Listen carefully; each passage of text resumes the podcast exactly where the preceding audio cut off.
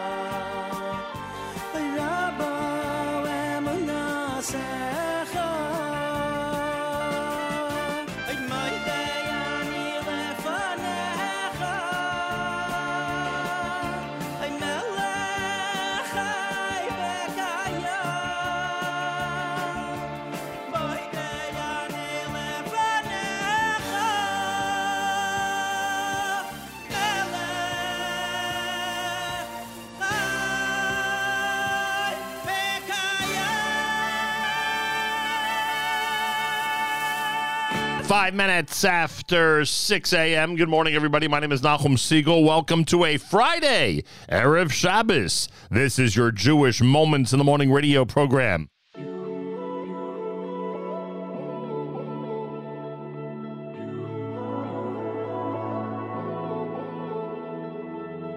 Sitting here with a heavy heart, trying to find the words inside, it's been too long. When will our voices be heard? In this silence, hear the call. As a nation, we stand tall.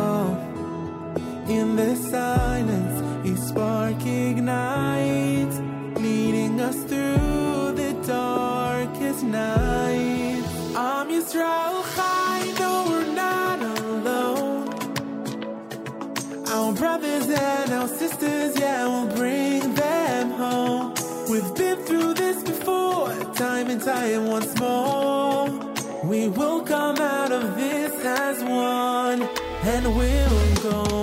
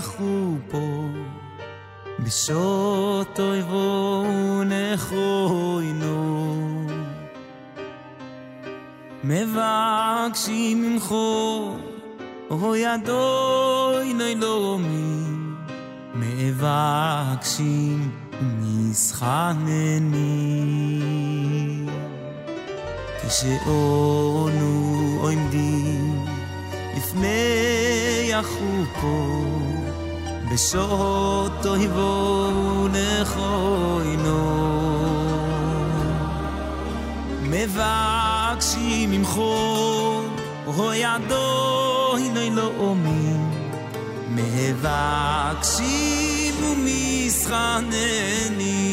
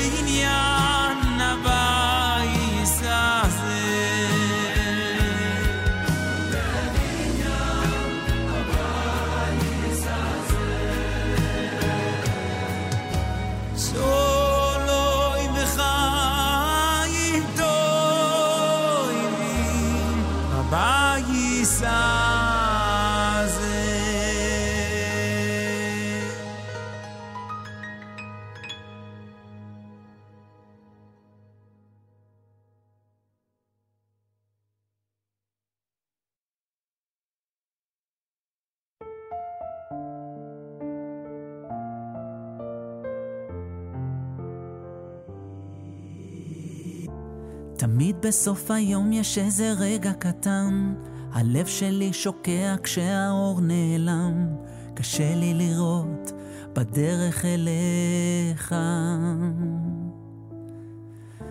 רציתי לדבר איתך על מה שבלב, על רגע מאושר, לא רק על מה שכואב.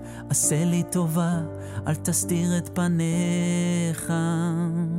תמיד אתה יודע מתי, אם התרחקתי מדי.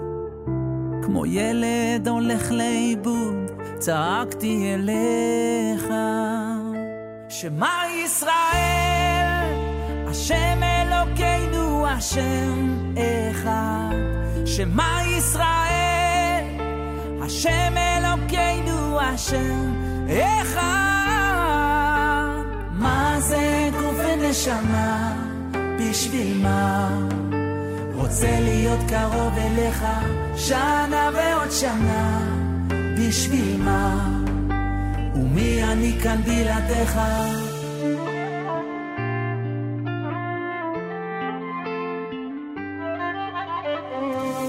קורה שלפעמים גם העצב נצמד, היד על העיניים ואני לא לבד.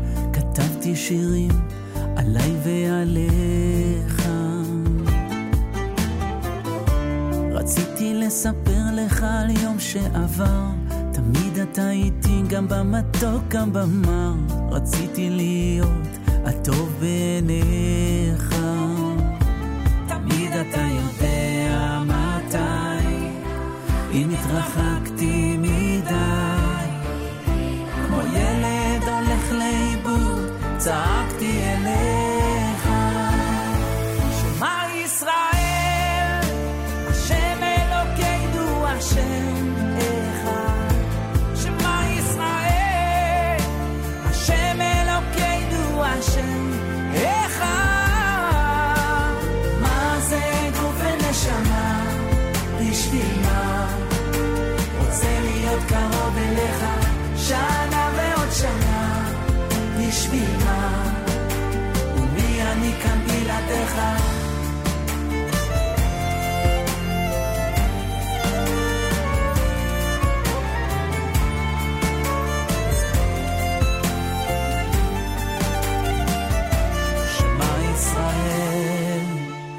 השם אלוקינו השם אחד. שמע ישראל, השם אלוקינו השם אחד.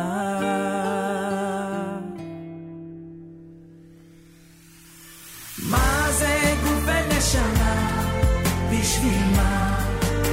רוצה להיות קרוב אליך, שמה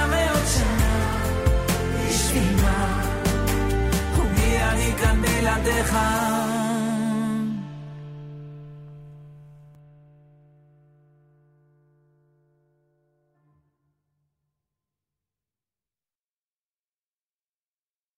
Bisi Hashem, lenegdi somi.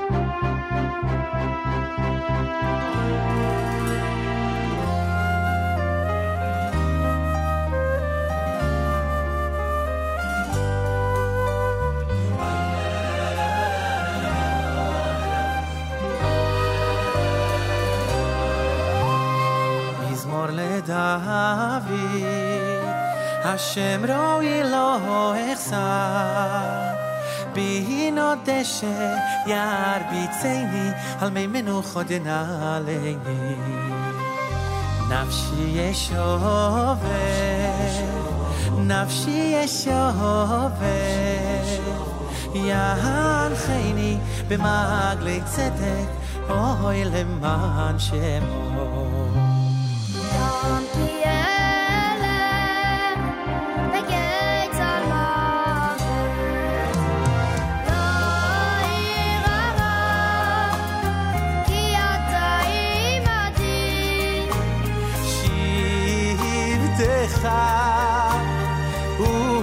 משענתך, שבטך ומשענתך, המה ינחמוני. תערוך לפניי שולחן, נגד נגד צוררה.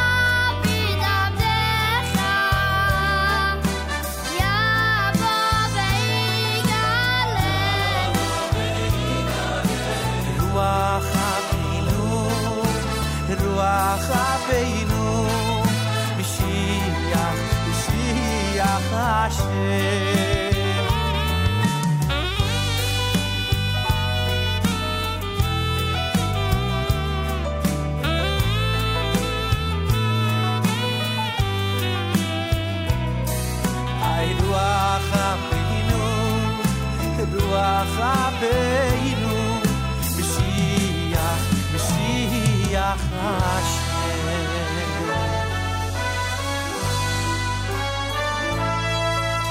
Mashiach, Mashiach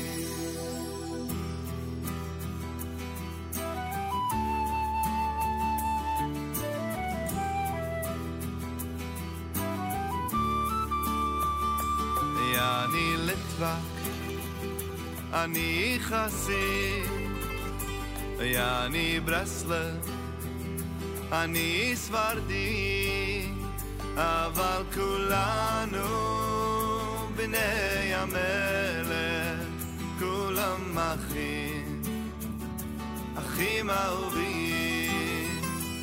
אני לטווק, אני חסיד, אני ברסלב, אני ספרדי, אבל כולנו בני המלך, כולם אחים, אחים אהובים. אוי אוי אוי אוי הנה מה טוב, אוי ומנועים, אוי אוי אוי אוי שמש אחים. ויום ועם אוי אוי אוי אוי, הנה מצוי. אוי ומנועים, אוי אוי אוי אוי, שבס אחי, ויום ועם כולנו בני ישראל, כולנו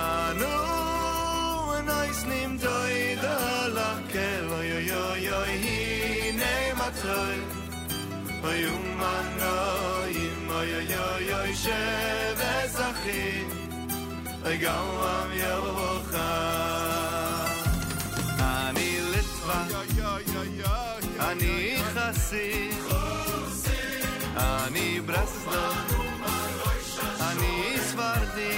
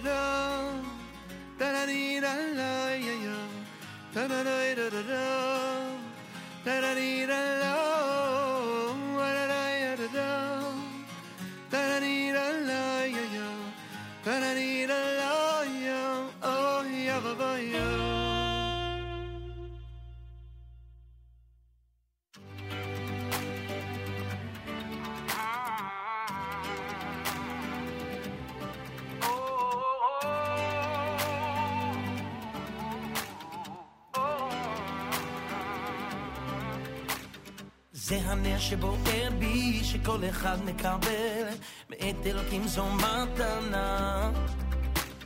זה הנר שבוער בי, ואני מתפלל, נא תדליק בי את הנשמה.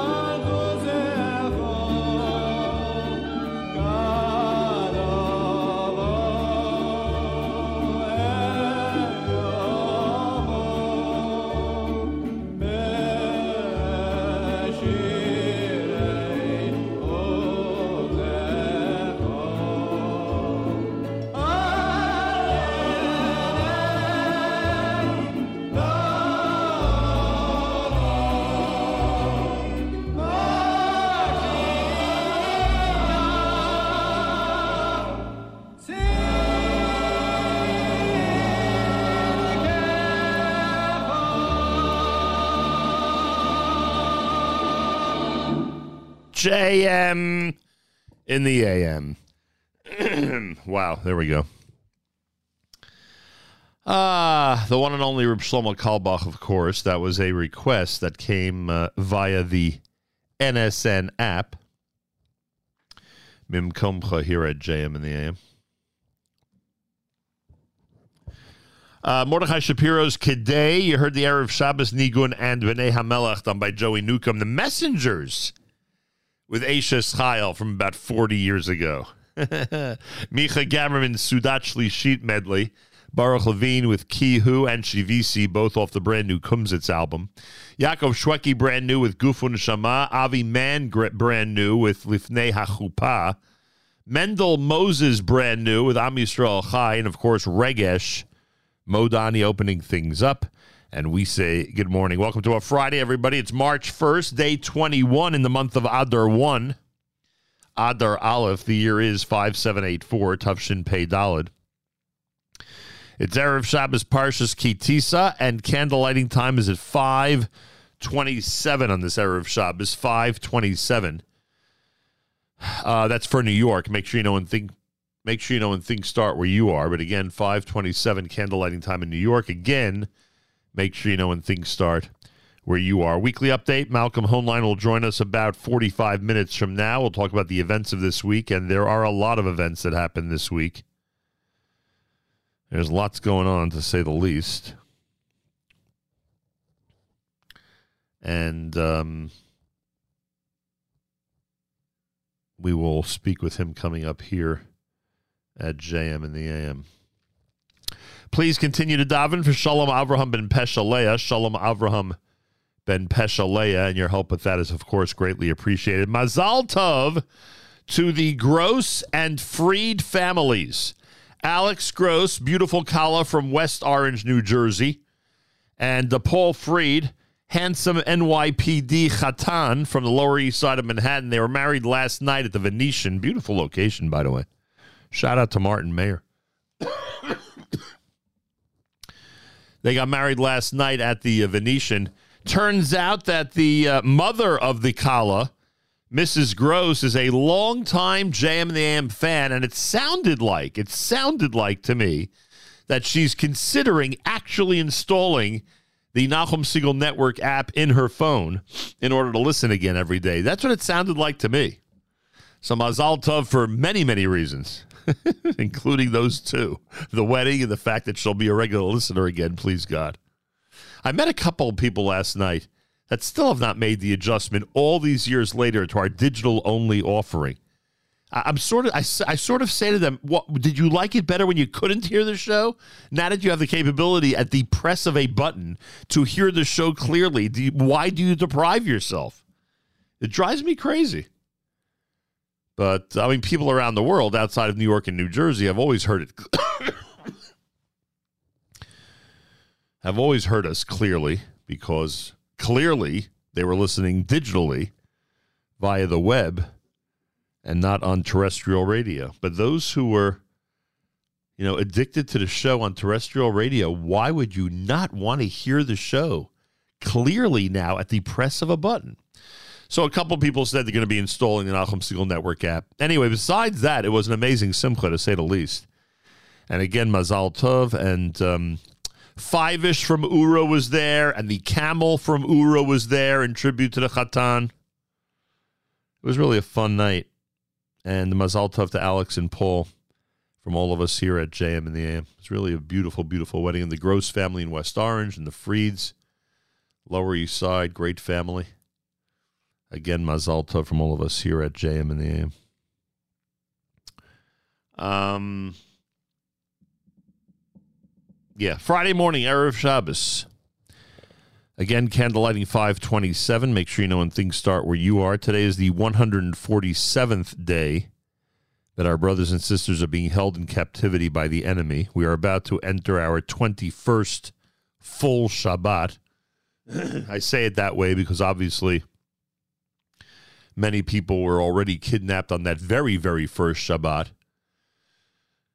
but clearly did not spend the entire Shabbat in captivity. But we are now about to start the 21st consecutive Shabbat that our brothers and sisters are in captivity in the hands of the enemy. Continue to pray for them. That's clearly a priority. Uh, but we cannot forget them. We cannot forget them. We have to keep working in every possible capacity, in every way, to have the uh, hostages released and, and whatever bodies are are um, are in the hands of the enemy, have them released as well. Uh, weekly update coming up. Harry Rothenberg, just a few minutes from now, he'll address us um, in about 15 minutes. Parshas Kitisa, Rabbi Yudin, of course, at 8.15.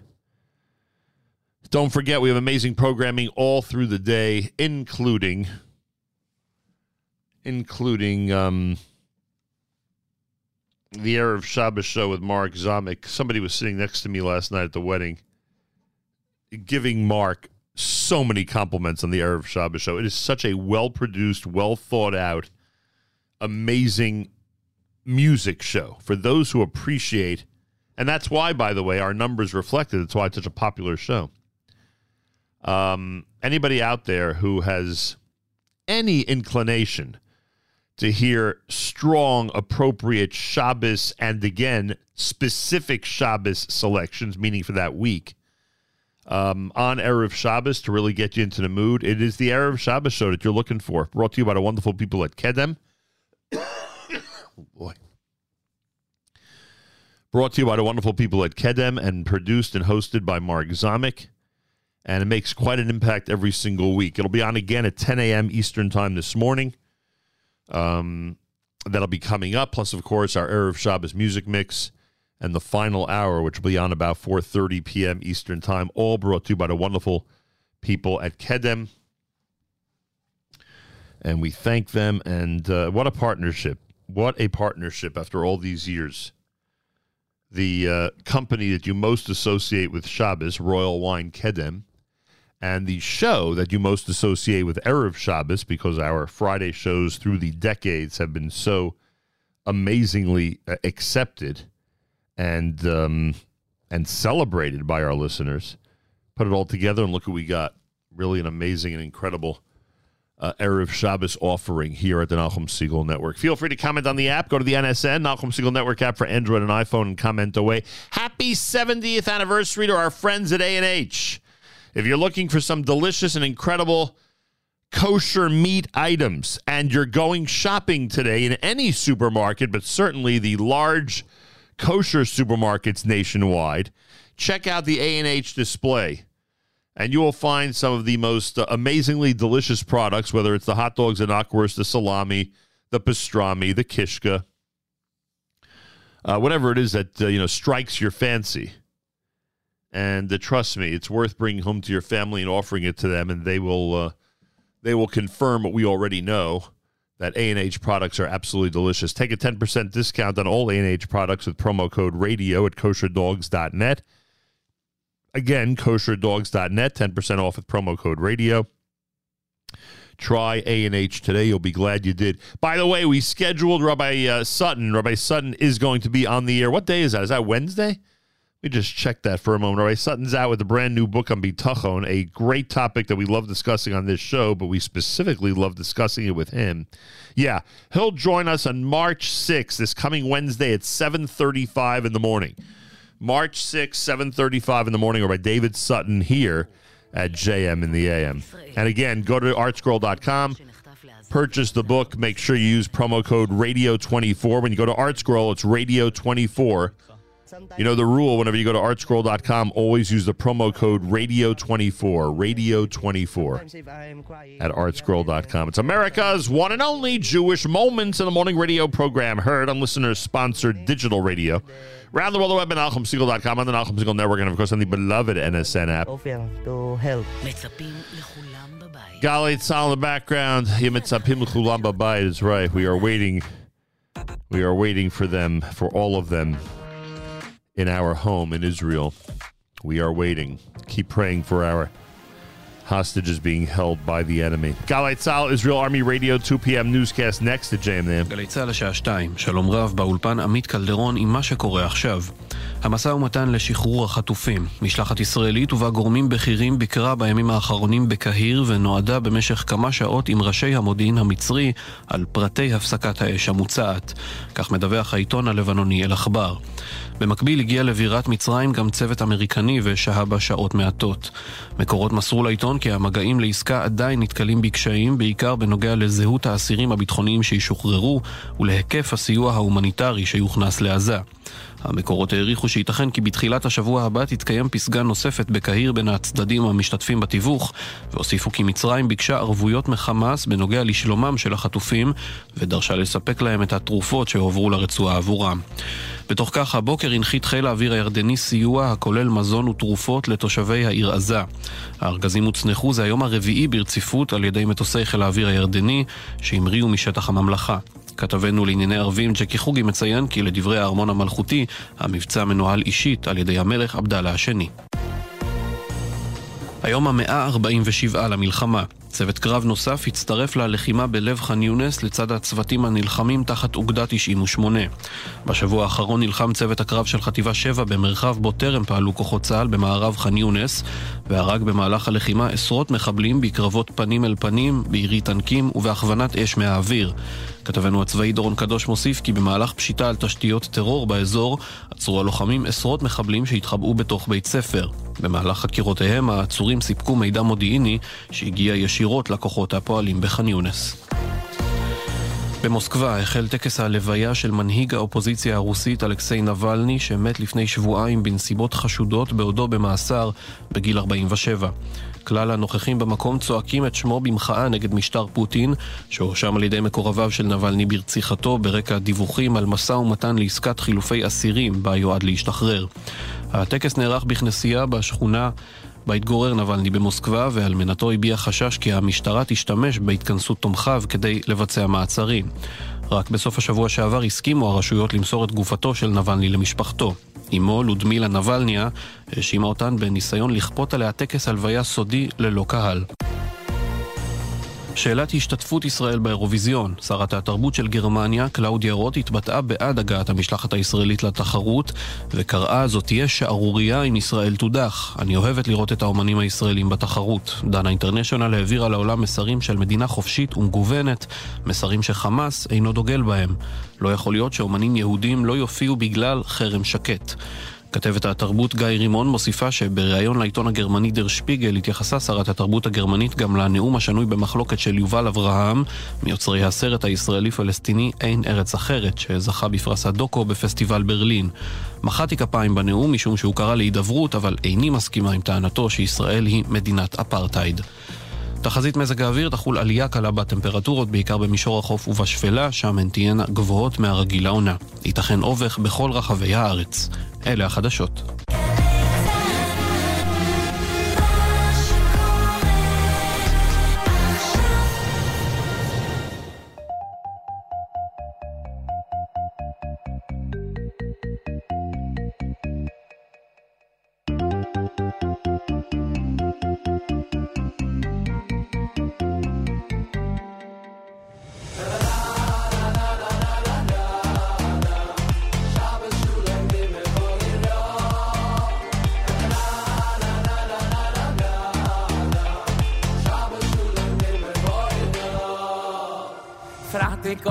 Auf der Jid von Sheila heimer geht. Zweimal Luchem in der Saat begleit.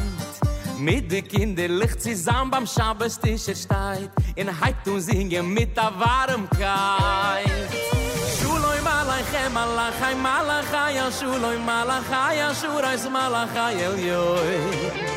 Mi melech malchai hamluchim akudosh burichi akudosh burichi Ay shuloi malachai malachai malachai shuloi malachai shurais malachai el yoi Mi melech malchai hamluchim akudosh burichi akudosh burichi Oy achem le shuloi malachai ya shuloi malachai ya shurais Oy oy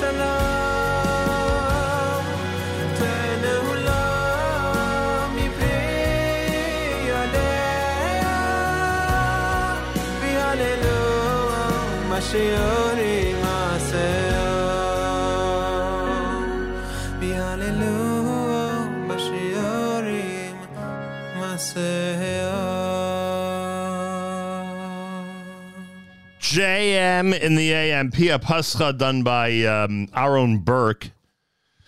That's brand new. Shmuel Ungar before that was Shalom Aleichem here on JM in the AM.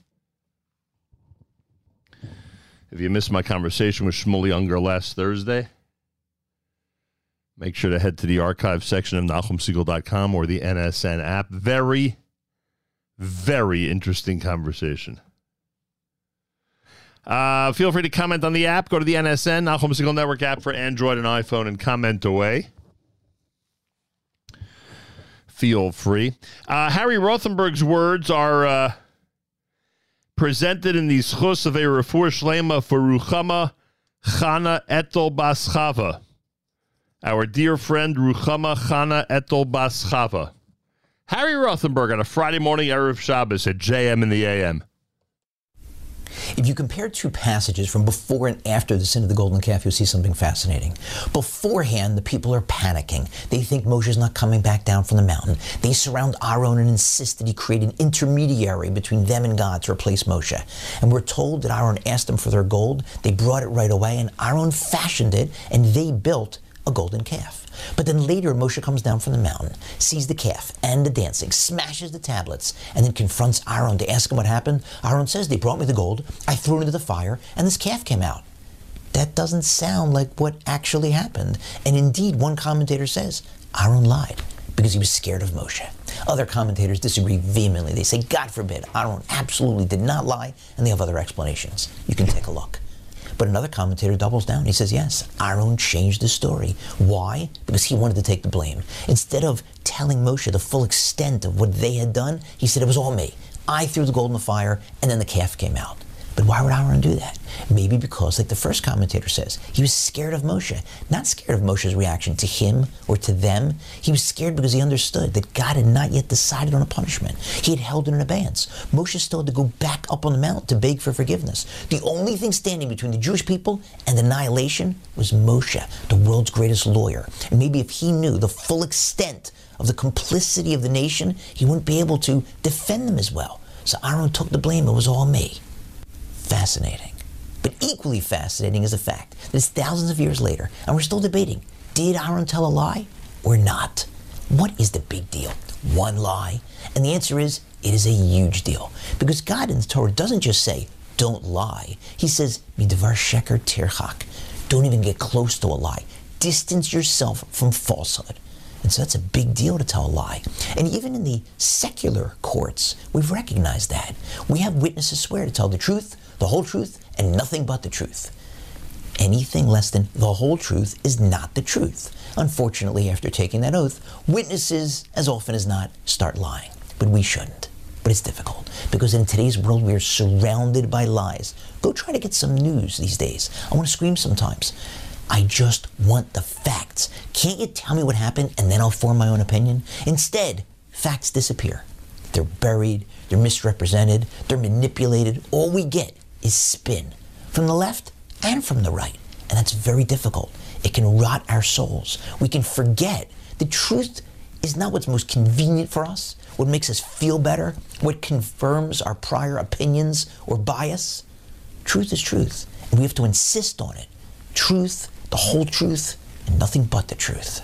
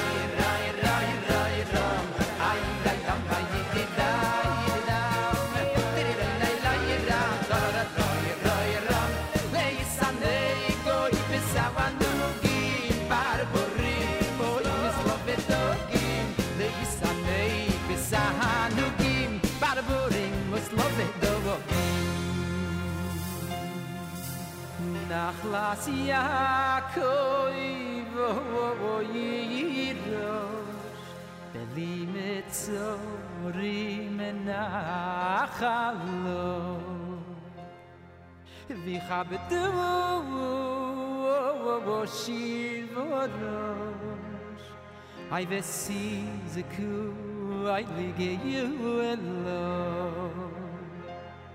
I yo im shabo sim tishmo voirum vo i rum I ve le rai nai nai. Vi hi sen li ze gu mu lo. I ve le rai nai. I shay shes yo min ta ha vo i du I ve le rai O vash vi yi no ho gi lo I ve le rai nai Le bi le ve lo vet hogi ein kho bo bo yasuri ve gam lach shoy ve khash bo inoy hir yuri yigimut shadei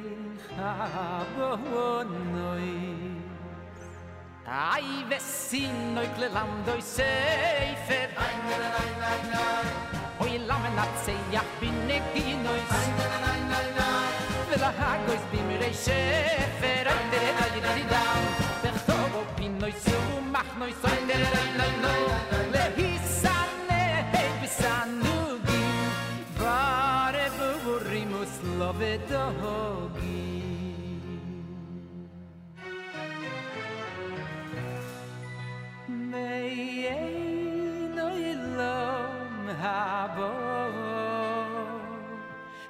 me shabos me nu wo wo so kol a mi sa gim bo is ku le roi si me kho oi me ye ye ye do habo yoy me מנוחו היי kho hay בו יזכו hamisang שמחו מחבלי מושיע יוצאו let kho Wir wollen wir wollen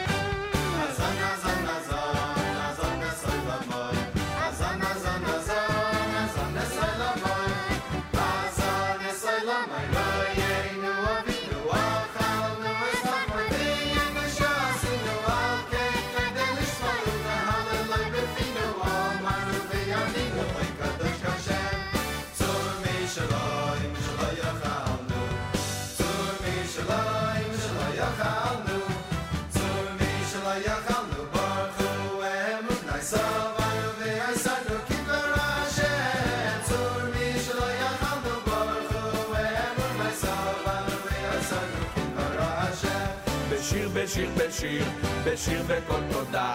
בשיר, בשיר, בשיר, בשיר בכל תודה. בשיר וכל תודה נברך לאלוקינו על ארץ חמדתו שהנחילה אבותינו מזון וצדה הצביע לנפשנו חסדו גבר עלינו ואמת השם. רחם חסדך על עמך צורנו על ציון משכן כבוידך זבול בייס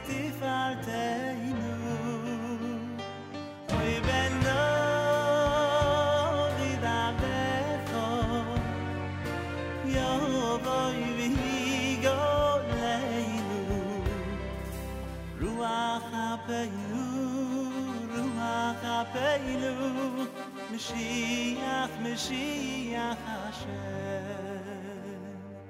יבונה המקדוש עיר ציון תמלא ושונה שיר שיר חדש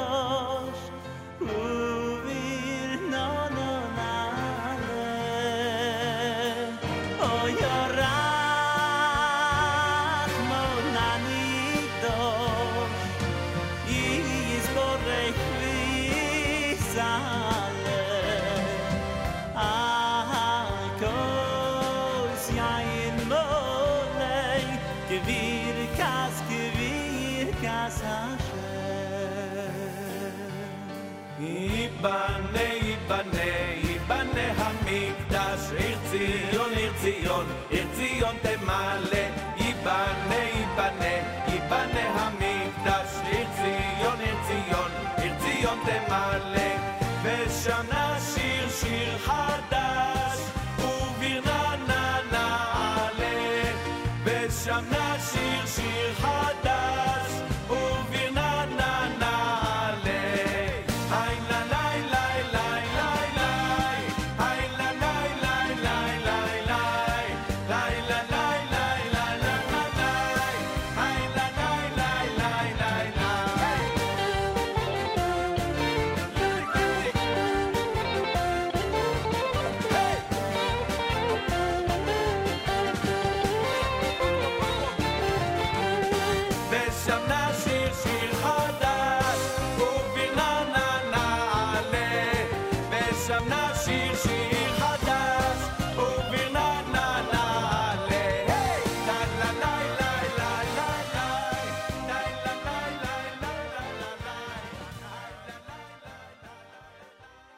JM in the AM. All right. Some nice Zmiros on a Friday morning Erev Shabbos. Piamenta with Tor Mishalo. You heard Avremel, Avram Fried's Mayedidus. Hooked on Zmiros from Mordechai Ben David. Welcome to a Friday Erev Shabbos. JM in the AM on this Erev Shabbos Parashas Ki Tisa. Um, candle lighting time in New York, 527. Make sure you know when things start where you are. Again, 527. Candle lighting time in New York. Want to take this opportunity to wish a very special mazel tov to Adira Barber. Adira Barber is getting married on Sunday. The wedding is scheduled for Sunday. Adira Barber and Jonathan Glicksman. And of course, we wish a special mazel tov to the Barber and Glicksman families from all of us here at JM in the AM. And I am going to wish an extra special mazel tov to our dear friend Shirley Weinstein, who is grandmother of the Kala. And uh, Shirley and you and uh, the entire extended family should have an amazing and incredible celebration, which I'm sure will be Sunday. And send our best to Adira and Yonatan from all of us here at JM in the AM. Pretty amazing. Uh, Want to wish a mazel tov to the um, to the Gross and Freed families, the Gross family in West Orange, the Freed family, of course, on the Lower East Side. Alex and Paul were married last night. Absolutely beautiful wedding. And um, we wish them a very special mazel tov from all of us here at JM. And the Kala's mother, it turns out, has been a major fan of JM in the AM for quite a while. And I had the opportunity to thank her for that last night, in addition to uh, celebrating with the Khatan and Kala and everybody who was uh, gathered together. Excuse me. Really a beautiful wedding. JM in the AM Friday morning Erev Shabbos got a note from uh, listener Cena. You know what that means? Someone's celebrating a birthday somewhere. In this case, I think in Bayswater, if I'm not mistaken. I mean, listener Cena put it in the you know capital letters in the subject line. Bayswater is the target of our happy birthday wish this morning. Super best wishes for a very happy birthday going out to my youngest daughter, Tzippi Schreiber of Bayswater, wishing you a terrific day and a wonderful year ahead, filled with good health, simchat, and nachas. And speaking of nachas, thank you for all the nachas from your beautiful kinderlach. It was great hosting you and baby Ezra. Come again soon. With much love from uh, Ema. We know her as listener Sina, and the rumor has it that she is still down in the Sunshine State. A very long residency for her. She's been down in Florida for, you know, like many consecutive days at this point. And uh, she's shoring up our Florida listenership, by the way. Apparently, the rumor is that every single time listener Cena gets the opportunity, she spreads the word in Florida about JM in the AM. That that's the report that we've been getting, the consistent report that we've been getting from the Sunshine State. So, what can I say other than thank you?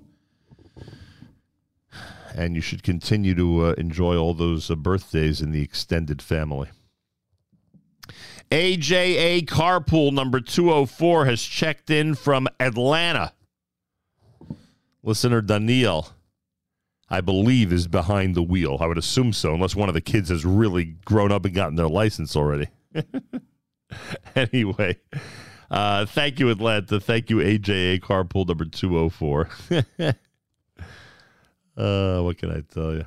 Anyway, Malcolm Hoenlein weekly update about uh, I don't know five, six, seven minutes away, and plenty more coming up. It is, after all, a Friday morning erev Shabbos. Where would you rather be than with us here at JM in the AM?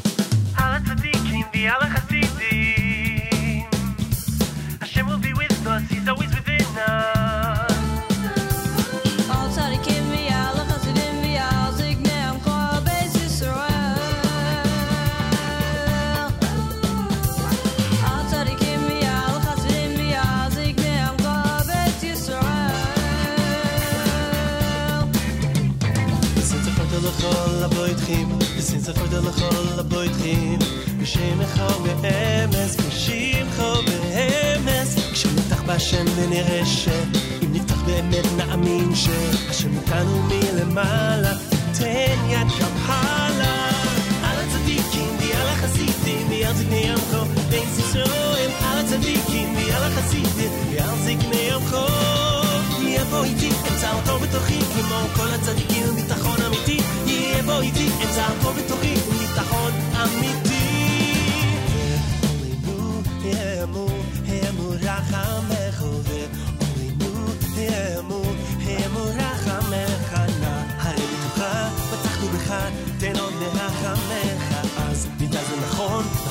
נפסיק מלכון, ונתקרב אליך.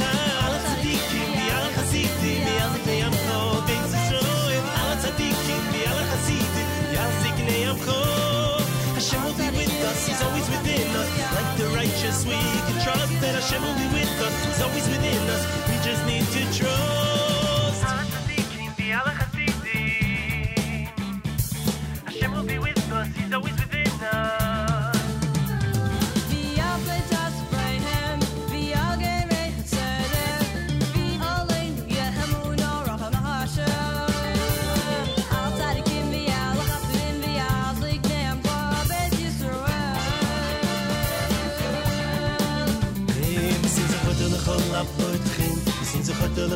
Aboitchim, v'shem lecho be'emes, v'shim lecho be'emes. When we trust in Hashem, we'll see it.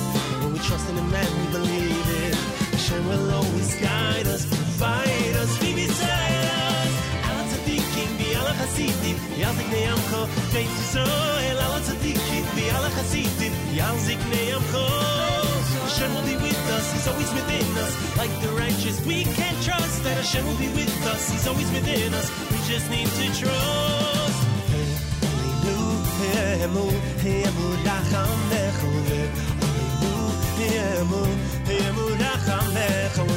Trust in you, answer us too, show us your loving kindness, and we'll know it's true.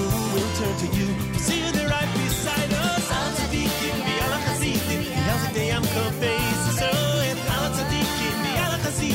Als ziek ik in heel.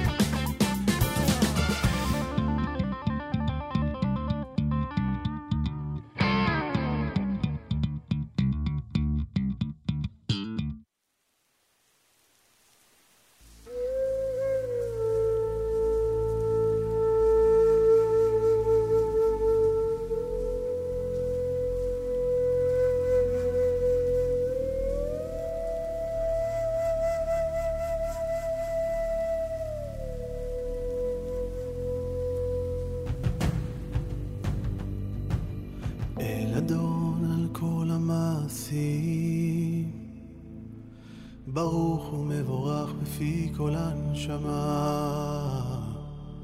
גודלו וטובו מלא עולם, דת ותמונה סובבים עודו, המתגאה על חיות הקודש, ונעדר בכבוד על המרכבה. זכות ומ... שור לפני כיסו חסד ורחמים מלא כבודו. טובים מאורות שברא אלוהינו יצרם בדם בבינה ובהשכל. כוח וגבורה נתן בהם להיות מושלים מקרב תבל. כוח וגבורה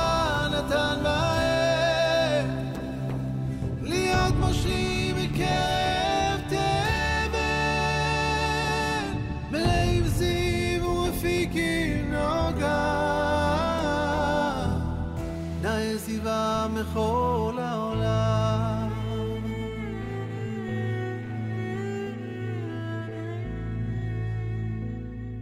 שמחים בצאתם, ששים בבואם, עושים נאמר רצון קונה, פאר וכבוד נותנים לשמור, צלה ורינה לזכר מלכותו. color.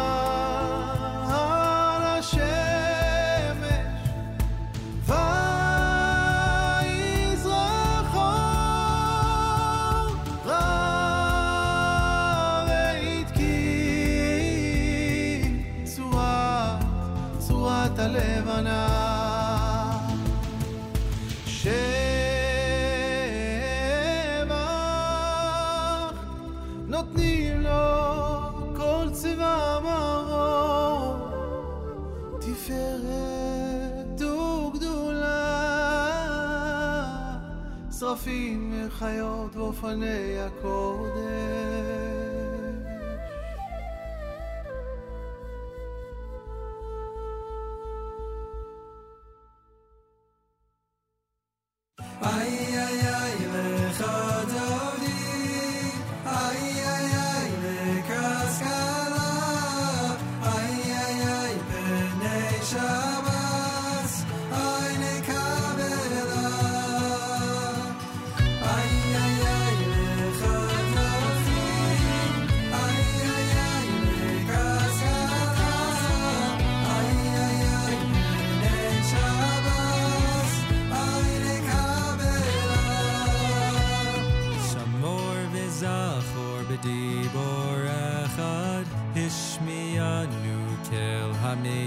echad, Hashem echad, Ushmo echad, Hashem Sifers v'lesila.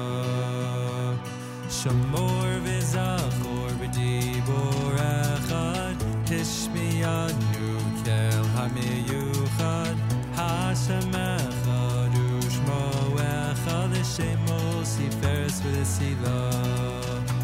Tiyanai, nai,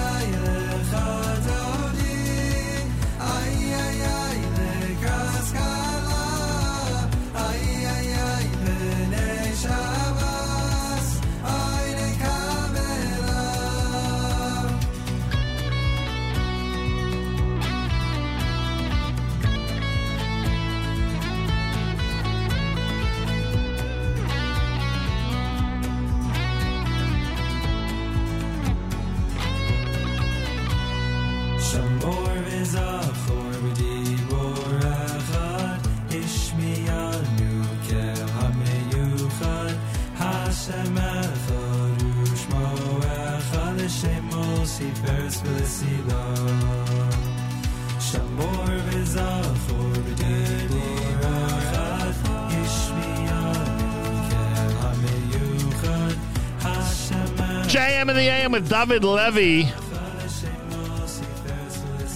Lachado D. Caledon done by Ari Fraser. You heard Ari Goldwagon there, Alat Sadikim, That's brand new here at JM in the AM. Candle lighting at uh, 527 in New York. 527. Make sure you know when things start where you are. Today is day number 147 that our brothers and sisters have uh, been held in captivity by the enemy. Pray for the hostages and let's pray for their immediate release. Day 147. We're about to start the 21st full Shabbat. Obviously, the Shabbat of uh, Shmini Atzeres, the hostages were hostages for only part of that Shabbat. Only, he says. Five minutes of being a hostage must, must be torture. Anyway, um, it is uh, the start soon will be the start of the 21st full Shabbat that the hostages have been held by the enemy. Pray for them. Pray for our IDF soldiers. Yesterday we had Sergeant Alone in, uh, in our studio who had spent many, many weeks in Khan Yunis. He described what everyone is going through. Lots to pray for, folks. Lots to pray for. Don't forget our friends at JewishWorldReview.com. If you're looking for thousands of articles to print out before Shabbos about Israel and the Jewish world, it's a really good resource. Go to JewishWorldReview.com and enjoy. Malcolm Hoenlein, Conference of Presidents of Major American Jewish Organizations, is back in the United States. He's with us live via telephone for the weekly update. Mr. Hoenlein, welcome back to JM in the AM. Thank you. I appreciate it more the view over the last few weeks when we interviewed us. I could see over the old city of Jerusalem, but I'm glad to be back here in New York and with you. I appreciate that. I'll make sure that the Mayor Adams does not hear that uh, that you'd prefer the view over there compared to where you might be in the five boroughs right now. Well, considering some of the things being done against him, he might prefer to be there too. oh yes, he needs one of those mayoral forty-eight hour mayoral visits to the Holy Land. They come in very handy sometimes, to say the least. All right, we uh, we heard about the uh, two murders. Again, our best and our brightest taken from us by the enemy in Eli. The the most I mean, it's pretty disturbing, frankly, Malcolm, the entire episode and the the lack of security personnel at an interchange at Eli, which is, you know, pretty a pretty hot area, of course, when it comes to the potential for a terror attack. But all that aside for a moment, the perpetrator, the terrorist, was a member of the PA police force. Do I have that right? Yes. What's the? it's not the first time that was the case, and unfortunately, has been uh, we've had repeated incidents of people who were employed by PA and especially by the PA police force uh, engaging in these terrorist attacks. And you're right about security situation, but we know how stretched the forces are, and thank God there was somebody there who the uh, per person who eliminated the terrorist was on home leave, had just finished a tour in Gaza, and was able to uh, neutralize the terrorist quickly. But unfortunately, two very remarkable, a young boy, uh, 16 and a half, and a man who volunteered as a, uh, with uh, Hatzalah and uh, in many other capacities, according to all the reports on him. Yeah. Well, if that's the case, in fact, that it's a lack of manpower that does not allow Israel and its security forces to keep military personnel in areas like that, or at least you know on patrol in areas like that, then I, I guess that's another uh, uh, avenue that has been weakened because of the war. You know, yesterday we had Sergeant Alone in here. He's a farmer. He's describing what it's like being a lone farmer, which he is. He takes care of the farm by himself and sells the product to distributors and wholesalers, etc. And he described what so many hundreds of farmers around Israel are going through and the ripple effect that it has on the entire economy of Israel. And now you just explained to us a ripple effect of having so much pan- manpower, not a criticism, it's necessary, in places near Gaza and up north. And basic security that we've gotten used to in certain areas is simply not available. Well, I'm not sure whether in normal circumstances security is posted at those locations.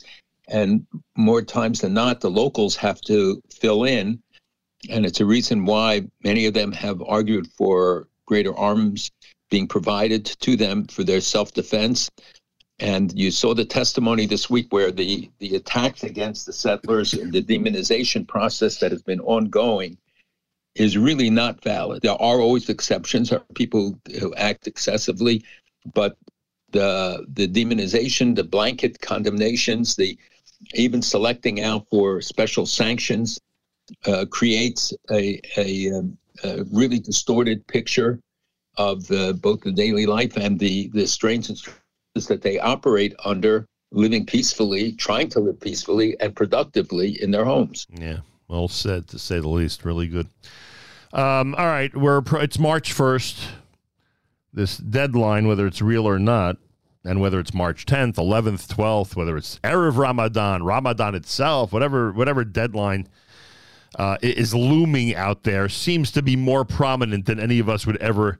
Uh, you know, give to it in terms of prominence, but certainly it seems that the president of the United States, no one, you know, less powerful than him and others are using it as a deadline for a possibility of a ceasefire and a hostage deal. We'll get to the effect that yesterday's activity in Gaza may or may not have had on the ceasefire. But today, right now, in terms of the negotiating table and with that quote unquote deadline looming, are we any closer to a ceasefire slash hostage deal?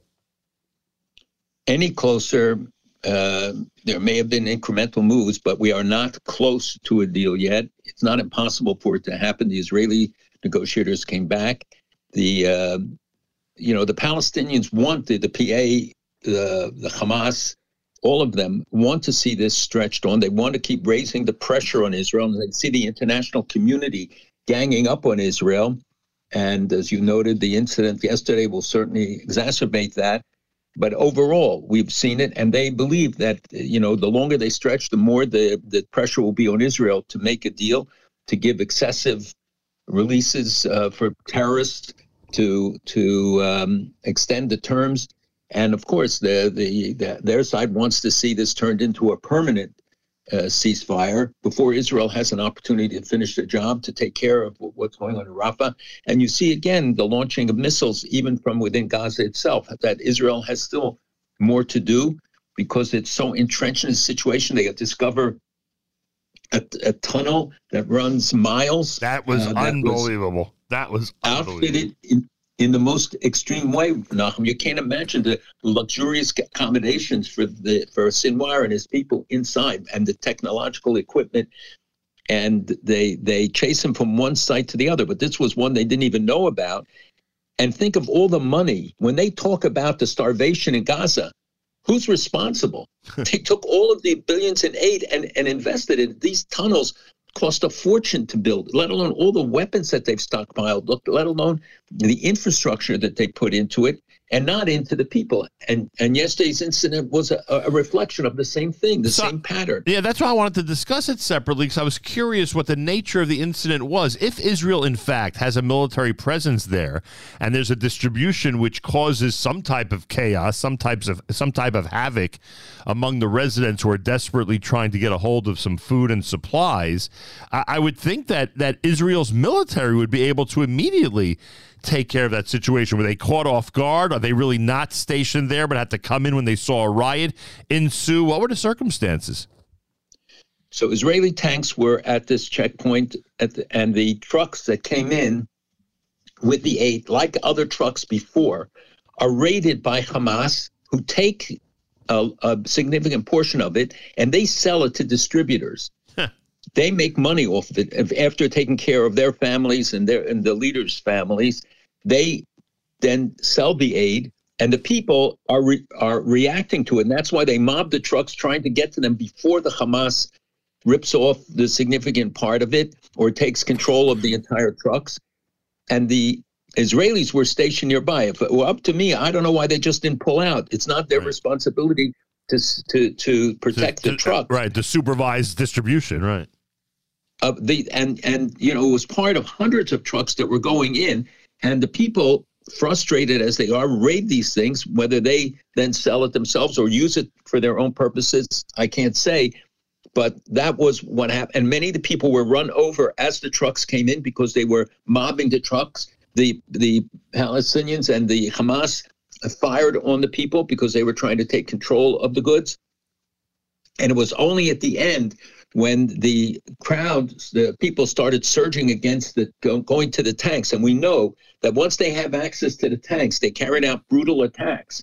So the Israelis, uh, you know, fired warning shots and afterwards fired at the legs. And only several people of those who, who were supposedly killed there and injured there were victims of Israeli fire. the bulk were because of, of what happened with the, the fire, the shooting that came from the Hamas and the uh, and Palestinians and being run over by trucks and being trampled by each other as they were uh, running towards uh, the trucks, stampeding near the trucks. Al- already there are people, I mean, already, it was right on the spot. There are people that are uh, conjecturing that yesterday's episode, to whatever degree you want to blame Israel, is going to be a hurdle for a uh, for a ceasefire agreement. Does that make sense? That yesterday could be, uh, you know, could could block any type of hostage deal?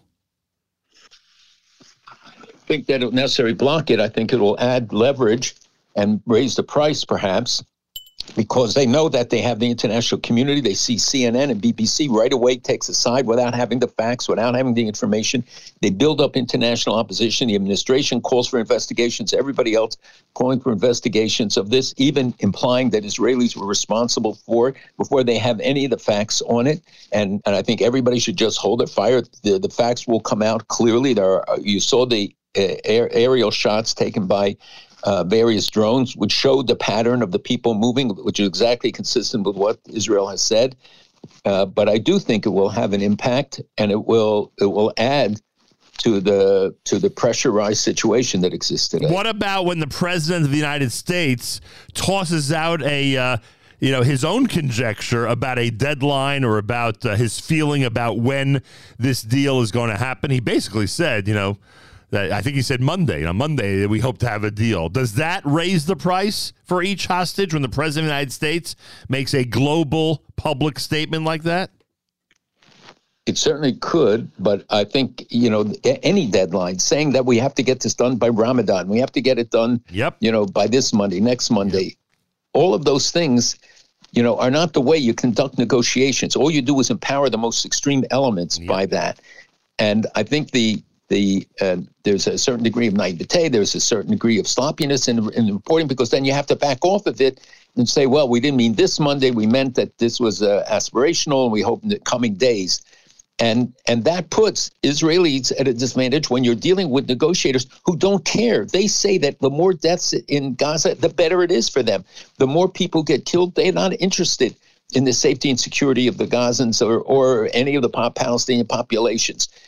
Israel does much more to, out of concern for them, and so the the the uh, this approach doesn't All righty. Looks like we may have just we may have just lost Malcolm, but hopefully we'll get him back in a moment. Oh. Wow, we actually have the ringing live on the air. Malcolm, are you back? Hello? Yes, you're live on the air. I'm go, here. Right, go right ahead. Continue, please. Yeah, I'm sorry. Uh, what what I was saying is that the, you know, the, the you, you have to understand the nature of negotiations and what you're dealing with. All of the pressure should be, be put on Qatar to say we stop funding you guys. We're not going to do any more for you. We're we're going to stop also our funding of universities in America that are you know the hostile programs here. But that's a sideshow. that the the pressure should be on all of the all of the Arab countries should be putting pressure on them and saying we're not going to support you. We're going to demand you either live up to your require the requirements and meet it, make a deal because Israel clearly indicated it is prepared for a ceasefire. I agree with everything you're saying, but I wish, I hope, I hope you're right that on the American side it's naivete and sloppiness because it does seem calculated. The statements about settlements, the brand new U.S. settlement policy, obviously compared to the Trump administration, you know, the press reported it as a brand new policy. Um, what we just indicated about by Monday we'll have a deal. Um, the fear that some pundits are saying is happening in the White House right now about the Michigan situation this week and the way the electorate there handled the Democratic primary. You, you toss it all together. I hope it's naivete and sloppiness. I don't think so. I think it's calculated, every one of these statements, frankly. No, I, I wasn't saying all of this. I'm saying that there are elements in terms of some of the statements that are made, and then they backtrack and say, "Well, we didn't mean exactly that." Didn't. And it's by the way, it's true of everybody today. Right. Um, And because the 24-hour cycle, anybody can say anything, and then it becomes, you know, the position of governments, et cetera. Uh, I think that we have to look at the actions and what they do. Right now, we have eight packages pending, which we hope the administration will will push. Congress will push. We'll make sure that it happens.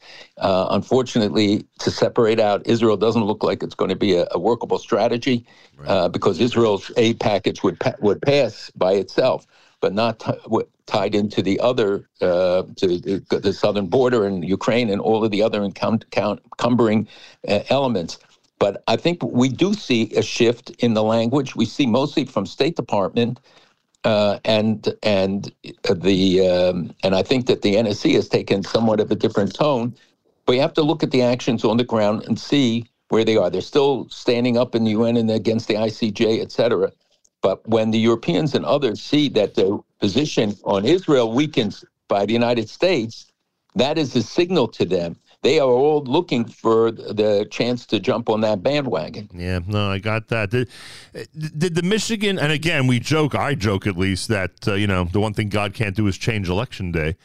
Um, and when it is, did the Michigan thing bother you this week? Did you did you get the feeling that this would be a significant uh, move and a push in a really important swing state that might urge the White House to change or alter its policies? Uh, I'd be uh, untruthful if I said that it didn't bother me and it didn't. It's not a concern that we raised that they increased the political leverage to say in a you know in, in a state where he won by 150,000 votes, 100,000 people you know voted non-committed. But it doesn't mean it was because of this issue. And the fact is that percentage-wise, it was less than last time of the non-committed vote. And second of all, take a look on the other side, the Harris Harvard poll that came out that showed Yeah. overwhelmingly the American people stand with Israel. They they support Israel. They blame Hamas. By if the way- if by I was the a way- presidential candidate, Yeah. that would be my platform. not I, I'm hoping. I'm hoping you're right that that's how the White House views that poll. That, that those numbers, which I was really happy to see, and you've really you've hinted to those types of numbers over the last few weeks. I don't know. I thought they were a little too high, frankly, because unless the enemy is just making so much noise in the streets of major cities that you know, I'm thinking half of America is you know wants to see the end of Israel. Uh, but if those numbers are anything close to accurate, that's amazing. It is amazing, and I did say it because it is reflected in other polls and other studies. Because and the media only cares about the man bites dog. And when you can write that, you know, people are critical of Israel or some some percentage are angry at Israel. Ask those young people who are demonstrating and the thousands that are marching in the streets. They know nothing. They don't know which river, what sea, what they're doing. They're being manipulated, and we know that now that foreign funding has been involved. We know the um, domestic funding. We know that this is a manipulated process and the universities are still not doing enough, though some have stepped up. We have a lot of lawsuits pending against universities that will expose a lot of the organized nature of, of these activities. But that is not where the bulk of the American people are. And thank God we have tens of millions of friends in the Christian community, in other communities, and you even see Muslims, Americans, who have stood up at demonstrations holding signs that we stand with Israel, we stand with our Jewish friends they know how dangerous it is. They lived under these kind of guys. They know what it means for, for Hamas to be victorious is a greater threat to more to the Arab countries immediately than it is to Israel. And we had better shape our policy with much more determination. You know, we haven't talked about Iran for a while, but just look at the latest reports this week from the International Atomic Energy Agency, where they're saying Hamas is racing towards its capacity to build a nuclear uh, weapon. And they say it, it is, an, I think the term they used was alarming trajectory to get to nuclear weapons. That means all of the aspects of it, the stockpiling, the process, the weaponization, all of that. And and they, they said that they believe that they have ongoing nuclear um, uh, work on nuclear weapons at several sites, but they're not giving access. And where's the international community not censuring them, not taking action, actions for their failure to cooperate? And uh, we have a meeting next week of the Board of Governors. We'll see if they are willing and have the guts to take a stand on this. And could, they can impose deadlines, they can impose sanctions. But the Director General of the IEA has come out and and push for they must push for a censure resolution at the very least and really start to act. And yet all of these things go by and all they're targeting is whether about Israel and a few people that they uh, you know living in the, in uh, Yehuda and Shomron or or elsewhere. It doesn't mean that if people do wrong they shouldn't be held to account. Anybody should be held to account. But that's not what's happening and it's there's a demonization process that then resounds here in America in those street demonstrations. They get encouraged by it, and the the the uh, uh, distorted and misrepresentations in the news only feed that more. Yeah, and the violence and the tactics of those demonstrations are just sickening, frankly, and that probably adds to the impression that there's so much support for them in this country. It's America's one and only Jewish Moments in the Morning radio program, heard on listener-sponsored digital radio. Around the world, the web at NachumSegal.com and the Nachum Segal Network, and of course on the beloved NSN app. Malcolm Hoenlein, Conference of Presidents of Major American Jewish organizations. When the Prime Minister of the Palestinian Authority resigns, does it matter? Nobody knows who he is. So I mean, but uh, look, it matters in the sense that this is uh, throwing down a a, uh gauntlet uh, and indicative of a re- reformulation of the PA, which will then be said to sat, you know, as a as a sop to the West and others demanding that the PA, which hasn't had an election in what 17 years, 15 years, and who, whose leader is out of touch, uh, is, is 82, 84, or five years old, um, had a four-year term, and now he's in the 17th year of that, or 18th. In, and the the pressure of the and, and the demonstrated failure of the of the PA, not only in Gaza but even in the West Bank, where we see Hamas gaining, where you see the the, the violence of what the what Israel has uncovered in the raids. Think if they hadn't done these preemptive raids over the last six months, what the situation would be today when those weapons manufacturing facilities. Uh, would have been operating for, for another six months when the collection of weapons, all the things that Israel has uncovered and been able to counter the arrest of terrorists, Yeah. Think if that hadn't happened. The PA does nothing on it. So now they're saying, well, we he resigned and we're going to now look to form a new government. Well, the new government is going to be a sham also, and the Palestinian people, nor anyone else, really has confidence in what's going to emerge from that. Uh, this SIM card controversy, if I understand it right, right before the attack, um, uh, the enemy coming in from Gaza switched their SIM cards to Israeli SIM cards in their phones. So this was this resulted in what? What what what um, deterrent was this for Israeli uh, intelligence? And do I have it right? Is that essentially what they did? Essentially, the night before they switched many SIM cards, many of their phones with Israeli SIM cards, which means that Israel could was tracking Palestinian uh, conversations and stuff. Uh, now they were dealing with Israelis, Israeli uh, phone numbers, in which they probably couldn't do the same. And the um, and again, it's it's being pointed to as an intelligence failure, though it does seem that um, this has been discussed for quite a while, just not publicly reported. It was embargoed, uh, and will be again part of the post facto um, investigations. And the accusations already about who knew what and when they knew it is already is diverting attention from what I think is the immediate objective right now, and that is the united front against uh, the uh, assaults and the international pressure. But it's uh, you know another troubling sign that has to be assessed. Did you watch the uh, Prime Minister Netanyahu press conference yesterday?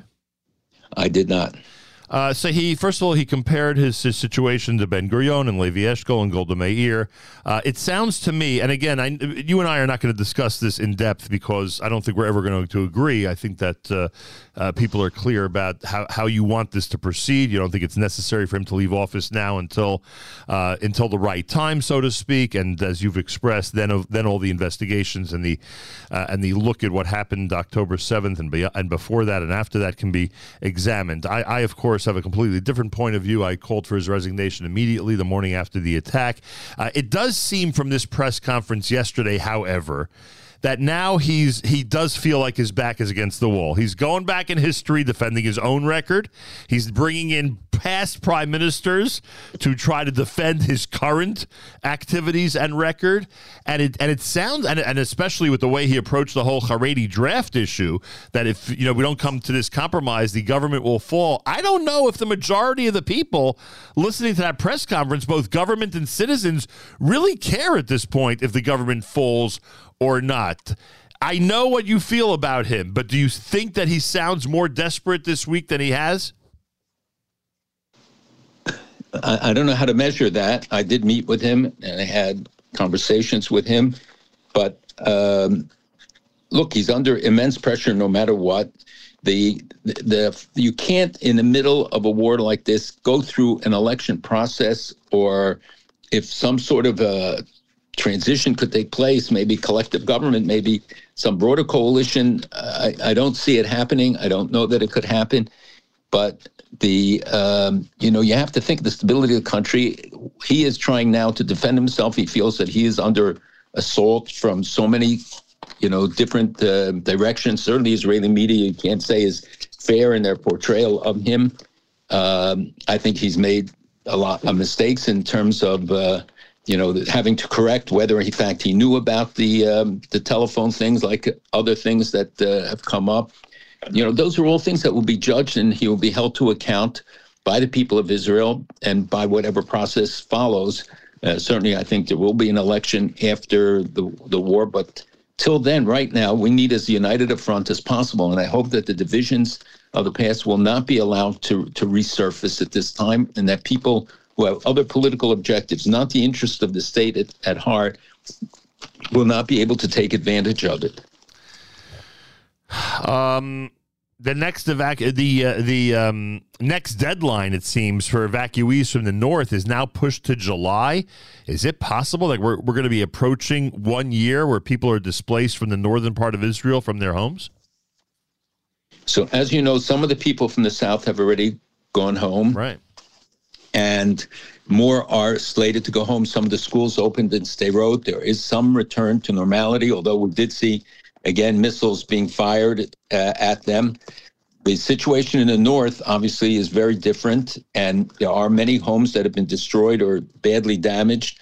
There are uh, other, um, you know, uh, threats that are continuing to mount from the Lebanese border, and nobody can tell what the escalation will be, what Iran's objectives are, to what degree Hezbollah will be willing to, to continue the provocations. And then when Israel feels that uh, it can no longer accept the, the status quo, the situation, uh, and the daily tit for tat exchanges, you know, they, they, they're shooting these uh, RPGs, which are, are destroying homes and buildings, even though the people aren't even there. Yep and and the you know the situation at some point becomes intolerable and people do want to get home. Their, the economic life has come to a standstill. How how long can you keep people in in these various locations? I met with them several times during my visits in israel and you know it's it's heartbreaking. And they're they're just yearning to go home to their farms which as you know there was one chicken farm that thousands and thousands of chickens were killed by a RPG that uh, rocket that rammed right into it and burnt most of them to death. Uh, it's it's it you know the damage is ongoing. It doesn't stop just because the people aren't there, and the farms, et cetera, like the people in the south. And how many people who listening have gone there to volunteer to collect strawberries to pick up other fruit, and more should go. We need they need the manpower to collect the harvest. Uh, it's it's vital to their survival. It's vital vital to the food supply for Israel which it's also you know can be endangered when uh, imports are harder when they you know they can't come through the Red Sea normal Red Sea route. Uh, all of these are factors we don't take into account when you go to a Yeah. hotel. You don't notice any shortages. Um, that's for sure. Malcolm, uh, if if someone who's a casual observer of the news, um, you know, who, do, who doesn't really follow things the way people listening to this show follow things when it comes to Israel, what a casual observer would say to you today, uh, Mr. Hoenlein, it seems Israel's in a full scale war in the south. Is Israel at war in the north? What's the answer to that question? Is Israel at war in the north? Yes. For sure. Because it, the, the press doesn't treat it that way. But it's not a full scale war in the fact that you don't have troops crossing borders, but you have rockets crossing borders. You have, uh, you know, untold numbers of, of missiles in a single day. 60, 70 could be fired in a single day by Hezbollah. And remember, they have 150,000. They have, uh, you know, lit- literally unlimited supplies, and many of them are precision guided missiles. And they fire the RPGs because the Iron Dome can't take them out. They fly at too low a trajectory but they will fire fire if they decide a whole range of things and they keep saying that they are um, you know that they are containing and they're directing it and the the responses are really just targeted responses to specific locations and they've taken out some of the leadership they have done some damage i think the um, international community uh, and hopefully the united states will play an important role they're sending messages to Iran that if they if they continue to escalate this, that they they will make it clear. That was why the presence of the aircraft carriers were so important. That we have to continue to communicate the message that Israel won't be in this alone. That uh, that they that they will not tolerate Iran expanding it there as they have. Uh, you know, in the Red Sea with the Houthis, and though the United States and England have, have responded, the fact that they can continue to carry out these aggressive and terrorist actions is very disturbing. Do you think this Netanyahu Haredi draft compromise is going to go through?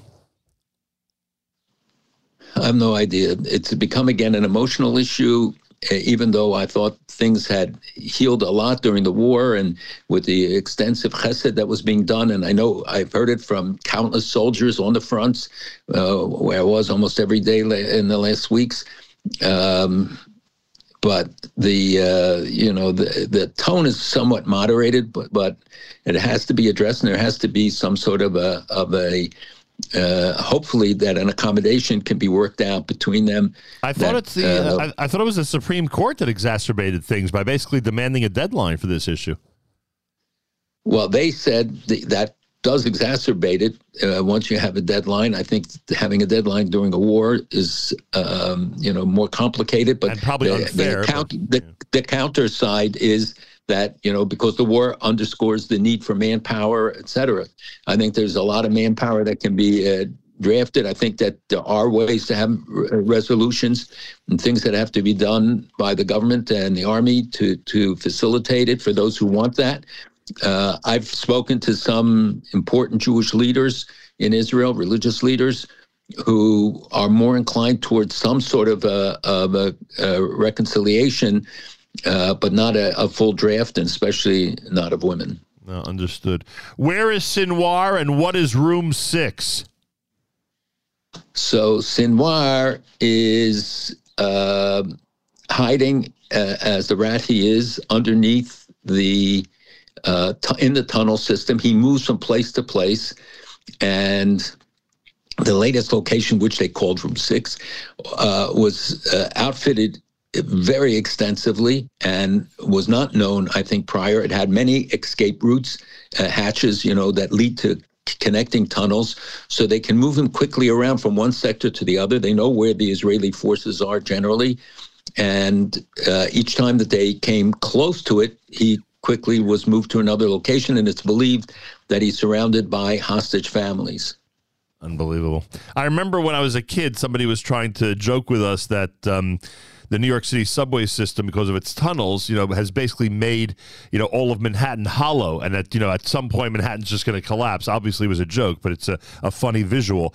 Uh, it basically the same thing in Gaza now with this incredible north-south tunnel system they discovered this week, and what you just described in terms of how he gets around underground throughout the entire region. Basically, Gaza's going to collapse. It's hollow underneath already.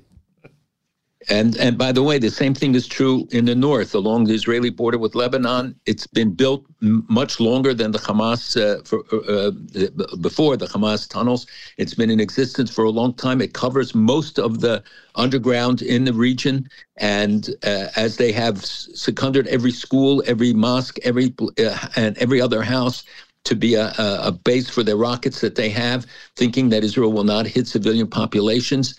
Uh, the so the Hezbollah situation is even more complex uh, for many reasons, but um, I think the and Israel hitting in Syria indicates that the flow of weapons, you know, had to be stopped, and the militias that are operating there, that Israel's operating, and these are all Iranian fronts. These are all the the the uh, sinews of, of Iran's monstrous uh, structure as is Hezbollah, as is Hamas, as is Palestinian Islamic Jihad, and that has to be the target first and foremost.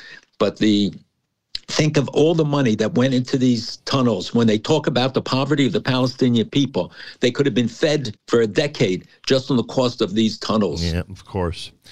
Malcolm, last Sunday, by total coincidence, not that there's anything as a coincidence as we know, uh, I met up with um, a group of uh, Israeli amputees. Uh, many of them obviously became amputees during the war, and they were visiting the United States, I think, essentially just to sort of take a mental break for a few days from the trauma that they experienced in Israel.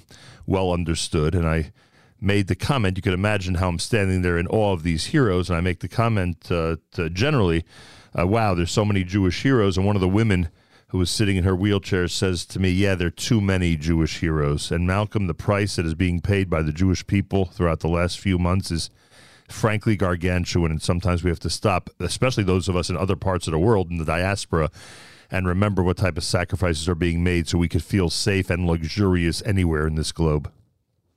and and think of the families that lost a husband, a wife. I mean, dozens, maybe a hundred families lost at least one parent. And and the when you take the soldiers into account, when you see the births of children whose pa- fathers are already not with us anymore, and the courageous women, how they stay, they respond to interviews and stand up proudly, smiling with their newborns, knowing the burden that they will carry. When you think of the thousands of wounded, thousands, and so many amputees, I too went to the hospitals. I visited them. It's it's and, and it's amazing because they give you chizuk. They they are so concerned. They give they say they only want to go back and fight with their unit. They want to be back there. One of the guys I saw at an army base had, had lost sight in one of his eyes, and yet he was back at the front with his unit and insisting on being there. And, and, you know, he said, "I can't do everything, but I can do a lot." I'm, la- I'm and- laughing because Sergeant Alone was sitting in this studio yesterday, got injured in the stomach, and within days was back with his uh, troop. And this is this is something people here can't understand and don't don't relate to the Military, heroism. military the- the- people here can't understand it. the devotion exactly the, the devotion to the state that that so little is asked of us to do in response to this to be part of this to to uh, you know take take our part in this it's just it's essential that people focus on the sacrifices that are being made so that we can have a Jewish state, so we can go to Yerushalayim and, and enjoy it, that we can be part of the Jewish uh, of the Jewish experience, the Jewish miracle.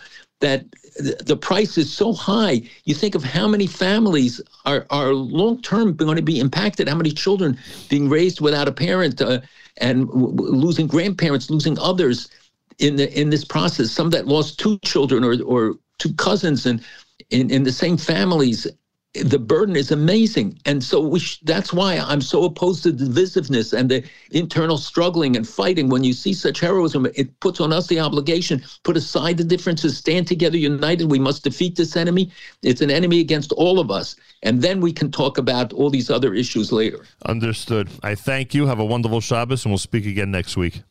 Hashem, be well. Malcolm Hoenlein, Conference of Presidents, major American Jewish organizations. JM in the AM, Friday morning, Erev Shabbos, candlelighting time at 527 in New York. Make sure you know when things start where you are, 527 in New York. Mazal Tov to those who've completed Maseches Baba Kama and Hatzlacha Rabbah. Good luck to those who are starting Maseches Baba Metzia in the one page per day Talmud study that we call Daf Yomi.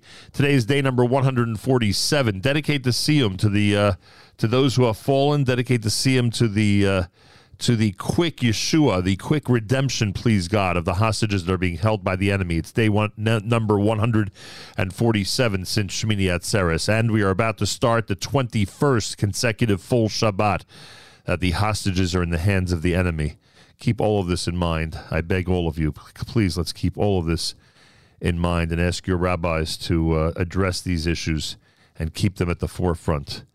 It's the least we could do. Great weekend programming here on the Nachum Segal Network, including Matis and JM Sunday, starting at 7 a.m. Eastern Time this coming Sunday morning. Tomorrow night, it's Avrami and Rabbi Eliezer Zwickler. Saturday night, Siegel beginning at 9 p.m. Make sure to be tuned in. And of course, um, today, starting at 10 a.m., it's Mark Zamek and the Erev Shabbos Show, brought to you by the wonderful people at Kedem.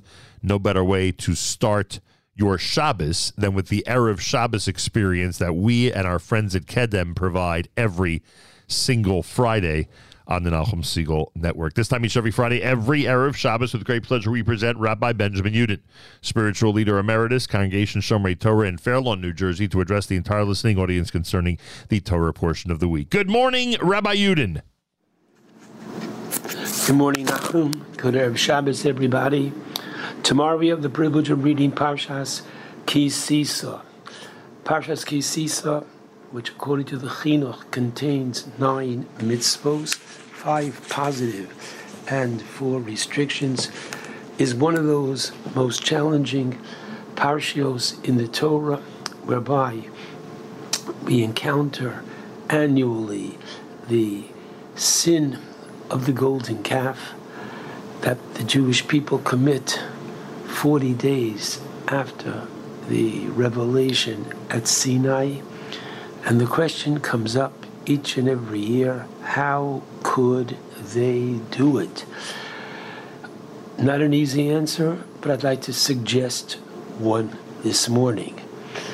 Now, interestingly, the Torah has the term zechira to remember six times in conjunction with six different mitzvos, events, including to remember Yetzias Mitzrayim, to remember the revelation at Sinai, to remember Amalek's attack on Bnei Israel, and the fourth of these remembrances is found in Devarim, chapter 9, pasuk 7, Zachor al tishkach, remember, don't forget, Es asher hiktzavta, es Hashem Elokecha bamidbar, how you angered Hashem in the desert.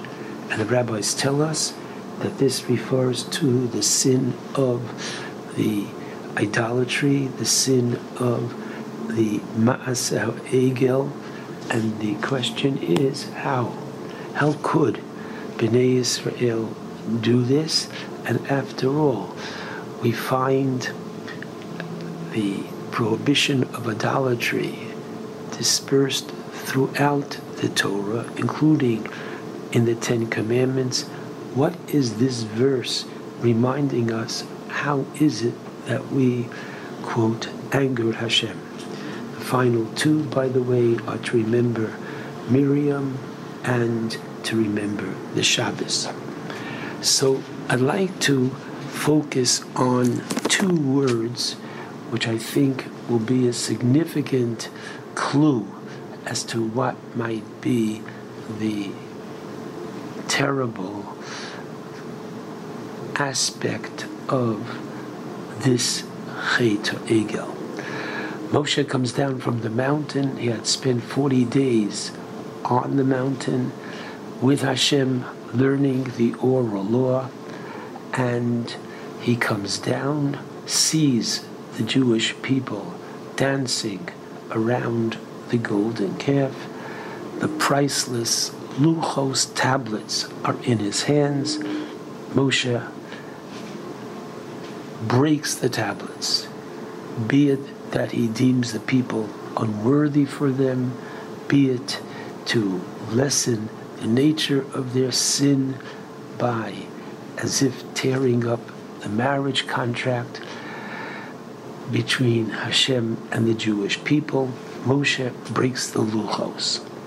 And we're taught in chapter 32, verse 30, Vayehi Mimocharas, on the next day, Moshe El Ha'om, Moshe says to the people, Atem chatosem chato'o gidolah. You have committed a grievous, a terrible sin. The interesting point I'd like you to focus on is that the word chet, sin, most often is used in the masculine form.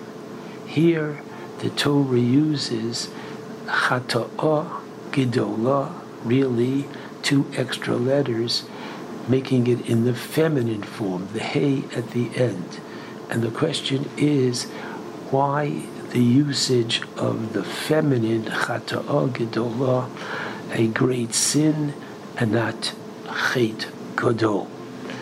And I'd like to demonstrate that the usage of the feminine oftentimes teaches the nature of the sin.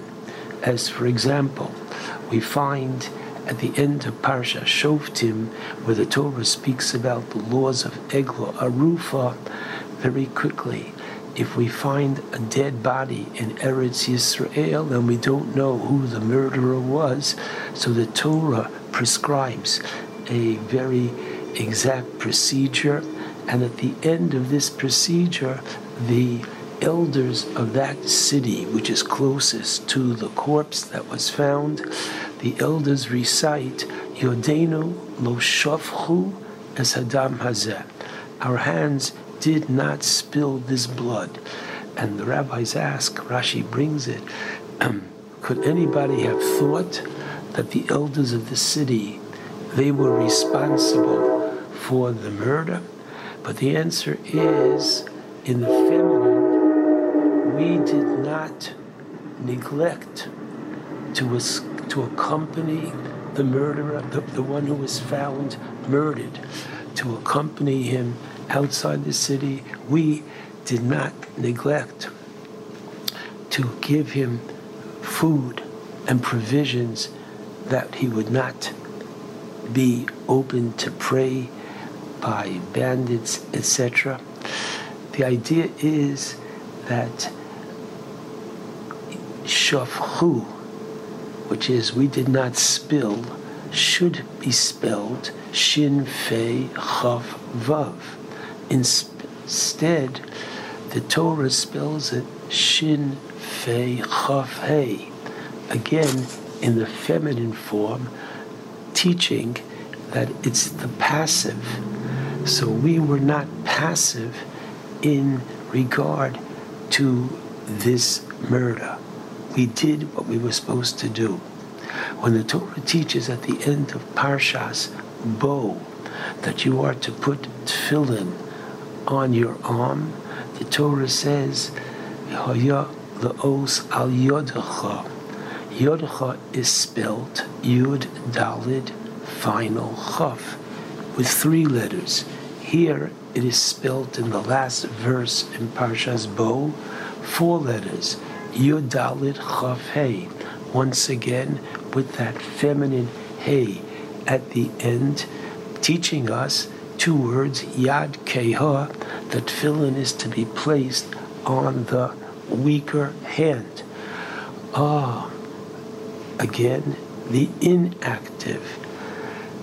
The theme regarding the feminine and hay at the end is clearly saying that it's not in our situation when Moshe says, Atem chatosem chato'o gedolah, you have done a grievous sin.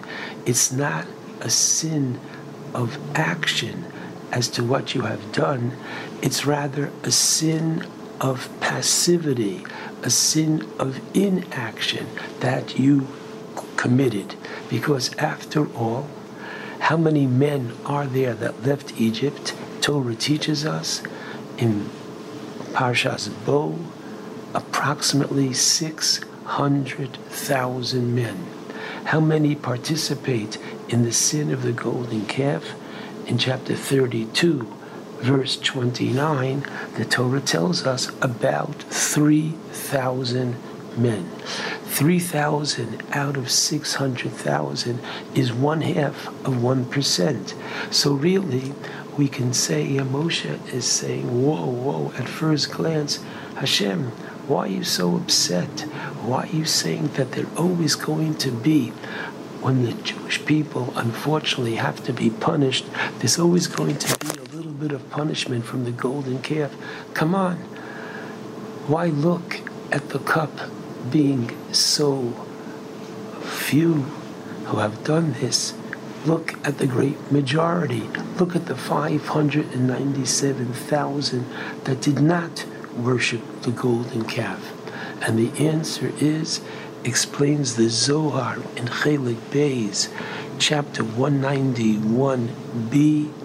The Zohar says two words, Shalom Michu. The sin of the people was not that they participated, only a very small minority did, but they did not stop, they did not protest, they did not fulfill that which the Torah says in Parshas Kedoshim in chapter 19, in verse 18, where the Torah says, no, it's 17, where the Torah says, "Hochiach tochiach es amisecha."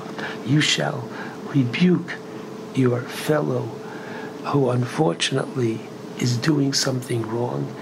And if not, the Torah continues, "V'lo sisa olav chait," you should not bear a sin.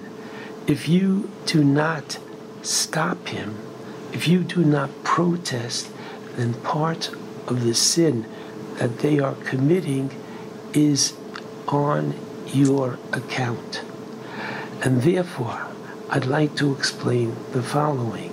At the very beginning of the parsha, we know that the Jewish people are asked to donate a half a shekel. The half a shekel was used to purchase communal sacrifices, and then the Torah repeats the expression "L'chaper al nafsho seichem," to atone for your souls. And most of the commentaries say, what is the atonement that the Torah is asking for? What did you do wrong? And the answer is it refers to the sin of the Cheta Egel, the sin of the golden calf. So, wait a minute. The sin of the golden calf, we just saw a moment ago that the great majority did not participate in the actual sense of dancing, of attributing any divinity to it. So, why is it that they have to bring an atonement for their soul? And the answer is, as this Zohar says, Shalom Mihu, they did not protest.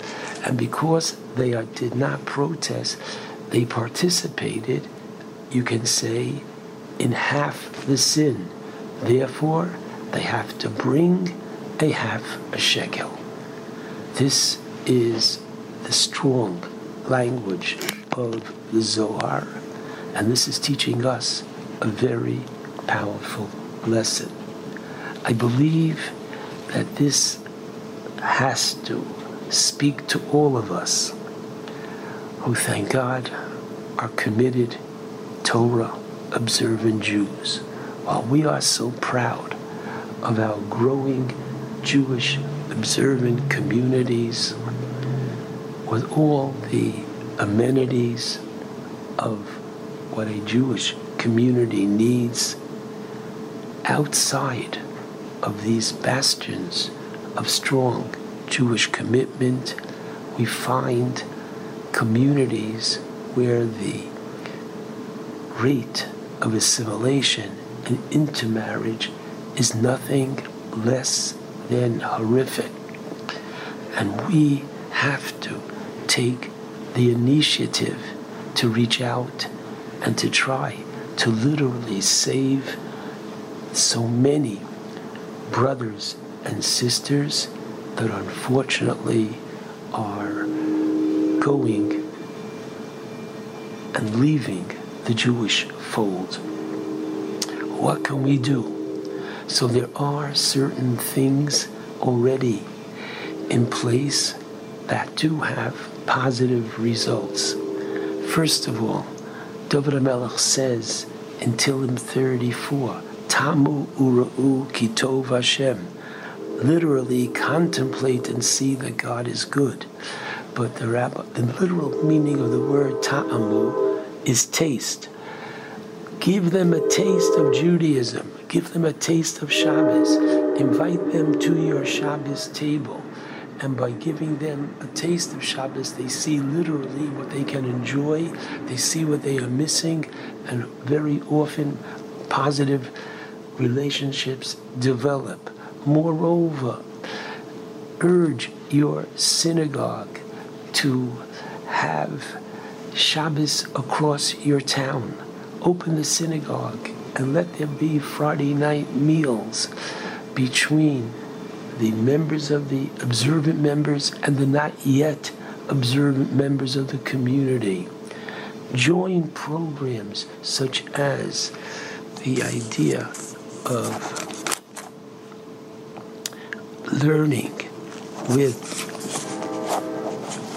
families who are not yet knowledgeable. Amazing when you have these havrusos, when you have these connections between those who know and those who don't know yet, the results are oftentimes very significant, not only in terms of the knowledge, but in terms of the Jewish practice that comes out therefrom. Let it not be said of our generation, as Moshe did say to the partic- to the rest of Klal Yisrael, Atem chatosem chata'o gedolah, you sinned a grievous sin, but you're not protesting. We have to do everything we can to make sure that Am Yisrael, Klal Yisrael, Toras Yisrael stays strong. Silence might be golden, but unfortunately, not to bring about a golden calf. Shabbat Shalom to all.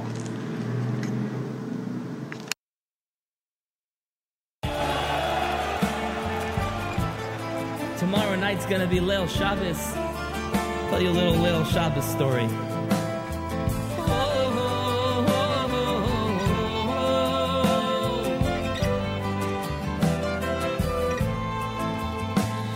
It's Leil Shabbos Kodesh, he wanders on in, stands in the back as the tefillos begin.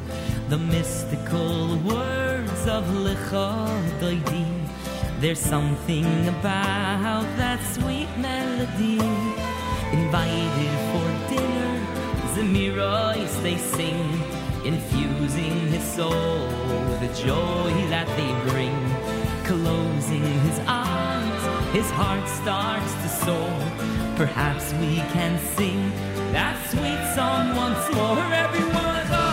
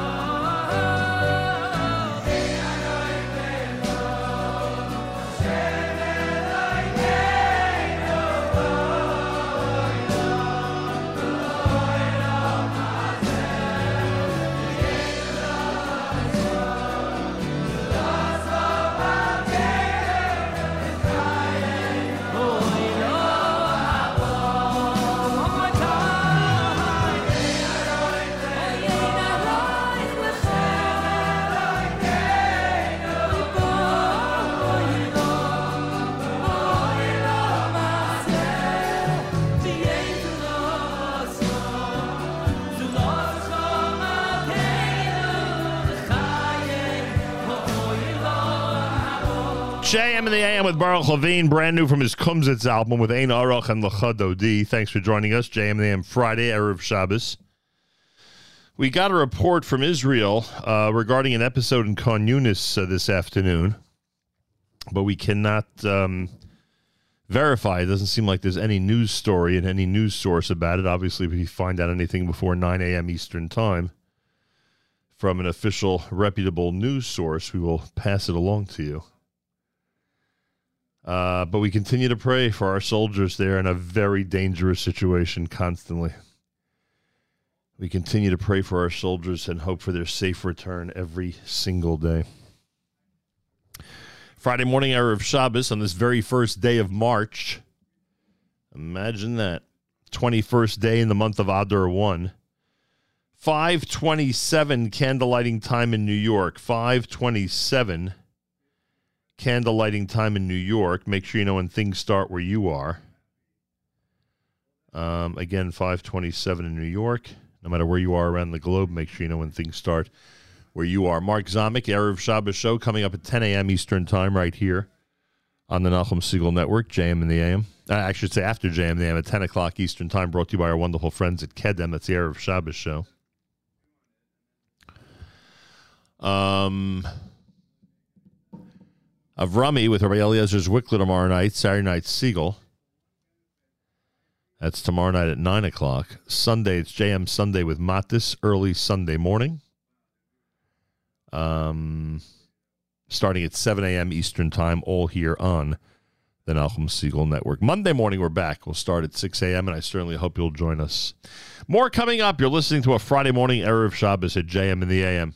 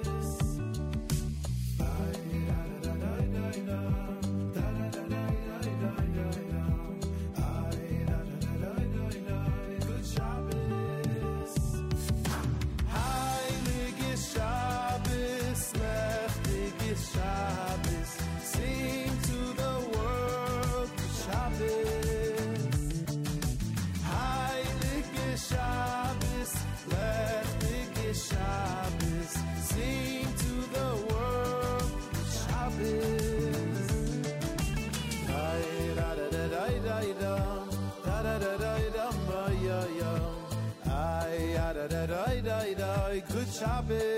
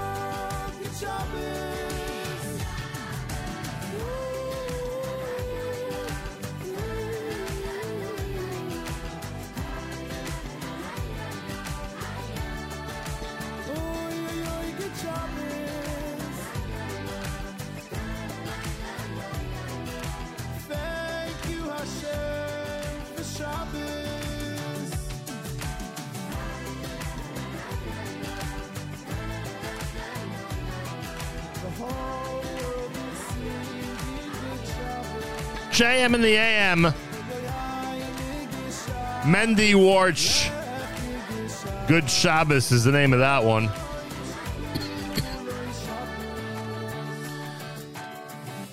Salil Zemer before that with that uh, amazing Shabbos Zemer here at JM in the AM. Candlelighting at uh, 527 on this Erev Shabbos Parshas Ki Sisa. Make sure you know when things start where you are, 527 in New York.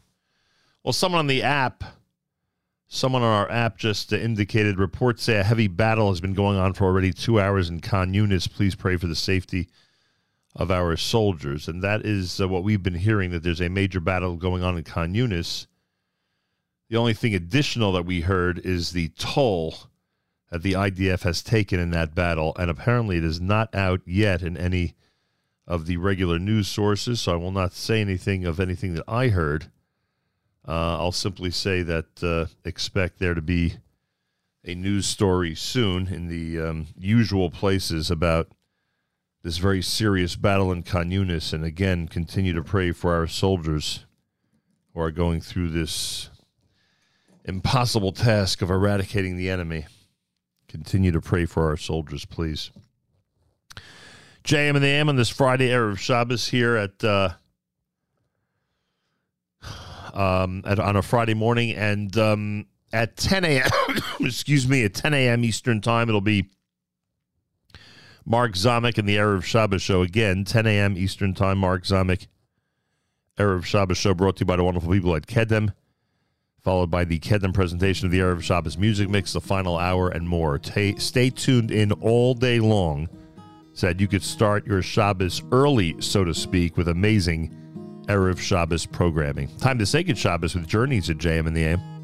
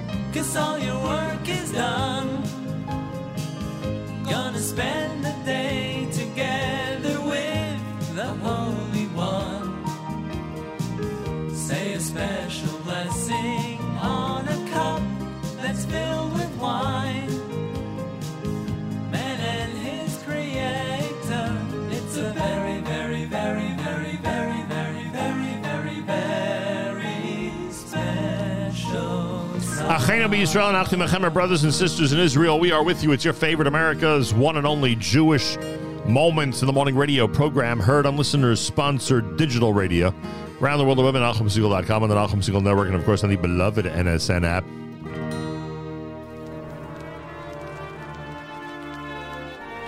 Wraps up an amazing week here at JM and and I thank all of you. Coming up at 10 o'clock, it's Mark Zamek and the Kedem presentation of the Erev Shabbos show. Make sure to join him and enhance your Friday Erev Shabbos the way we do here at the Nachum Segal Network. Enjoy all of our great weekend programming. Thanks to all of you for tuning in. If you don't receive our daily thread or our weekly newsletter, just write to Avrami, af at NachumSegal.com, af at NachumSegal.com, and he will take very good care of you. Have a wonderful Shabbos, a great weekend. We're giving Kiddush tomorrow in memory of my father, whose yahrzeit is next Friday. Not sure if I'll be here next Friday or not. We'll see. Uh, so have a L'chaim tomorrow in memory of Harav Zev ben Rav Yosef HaLevi, and I thank you for that. For those who are wondering, by the way, it's 16 years, as hard as that is to believe. Have a fabulous Shabbos, wonderful weekend. Until tomorrow, it's Nachum Segal reminding you, remember the past, live the present. Until next week, it's Nachum Segal reminding you, remember the past, live the present, and trust the future.